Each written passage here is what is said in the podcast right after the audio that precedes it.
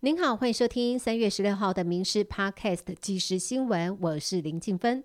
首先来关心政治焦点，军纪频频出包，陆战队九九旅最近实施卸弹检查时，发现短少了 T 九一步枪枪击两件。另外，日前海军校准部也透露，龙泉中心实施动员装备先期整备检查时，发现一把点四五手枪，其机件与作动有问题，在经过专业鉴定之后，判定为模型枪。连续两件吊枪案，让国防部长邱国正相当火大。邱国正昨天表示，这是蛮痛心的事情，并且痛骂我会让他掉脑袋，没有话讲，会往上追查。海军陆战队指挥部今天表示，遗失的两件枪击，在单位锲而不舍追查之下，已经在营内寻获，并且主动将证物移送司法并案查办。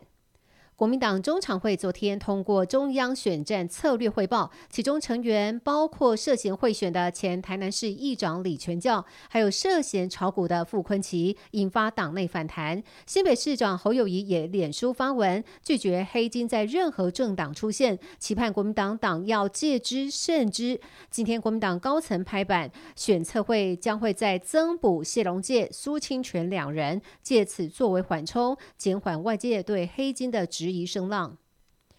有关陈姓伤兵逃往中国，剧中联系的国民党立委陈玉珍表示，中方已经同意家属探视，最快下周一二十号会陪上兵的父亲前往厦门，并且表示上兵不想回台湾，因为有个人压力，比较偏向于财务问题。对此，外界忧心情资是否外泄给中国。退辅会主委冯世宽表示，他懂什么，能够干什么呢？这不过是象征性叛逃，或者是游泳游错方向，无需看得过度严重。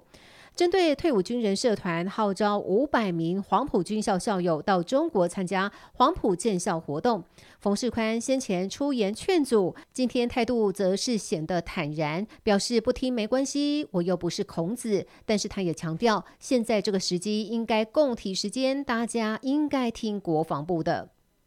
副总统赖清德今天出席了一场半导体座谈，与台积电创办人张忠谋同台。赖清德表示，在中国武力威胁下，台湾与台积电没有陷入两难。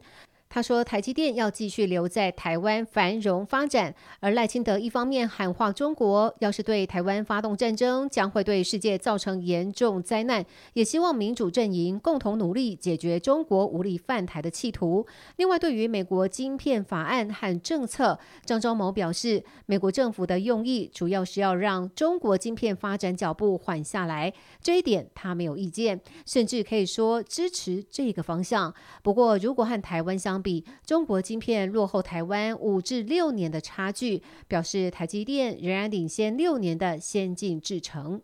生活焦点的部分，财政部与数位部今天在行政院会记者会宣布，对于普发六千元现金，三月二十二号起陆续启动相关作业。专属六千网站将会在三月二十二号上午八点起提供预登记服务，民众只要透过手机、平板或者是电脑上网填写必要资料，免读卡机、免插卡，后续登记资料经过系统核验无误，就可以轻松让六千块钱自动入账到指定的本人金融账户。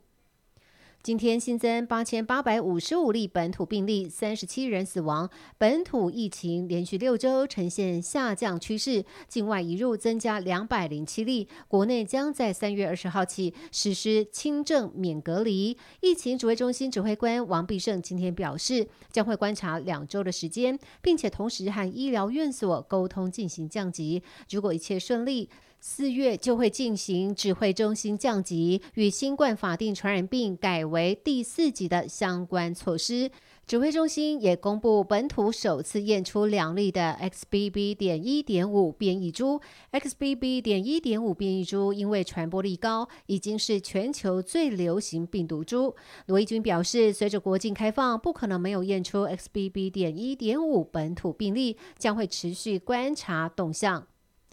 新宇航空拓展美国市场，四月二十六号将首航洛杉矶。今天宣布与美国职棒大联盟 MLB 洛杉矶道奇队以及美国职篮 NBA 洛杉矶快艇队合作，成为洛杉矶两支最受欢迎运动球队二零二三年赛季的合作伙伴。新宇航空执行长翟建华表示，非常高兴能够同时与洛杉矶快艇队以及洛杉矶道奇队达成合作，将星宇航空机上的台湾在地优质品牌推广到全球。星宇航空宣布，六月一号起。台北洛杉矶往返航班将推出多项球队联名系列机上备品，另外旅客可以于报到时获得球队联名登机证、行李挂牌以及特制行李箱贴纸等等，可以在机上享受到浓浓的洛杉矶球队氛围。以上新闻由民事新闻部制作，感谢您的收听。更多新闻内容，请上民事新闻官网搜寻。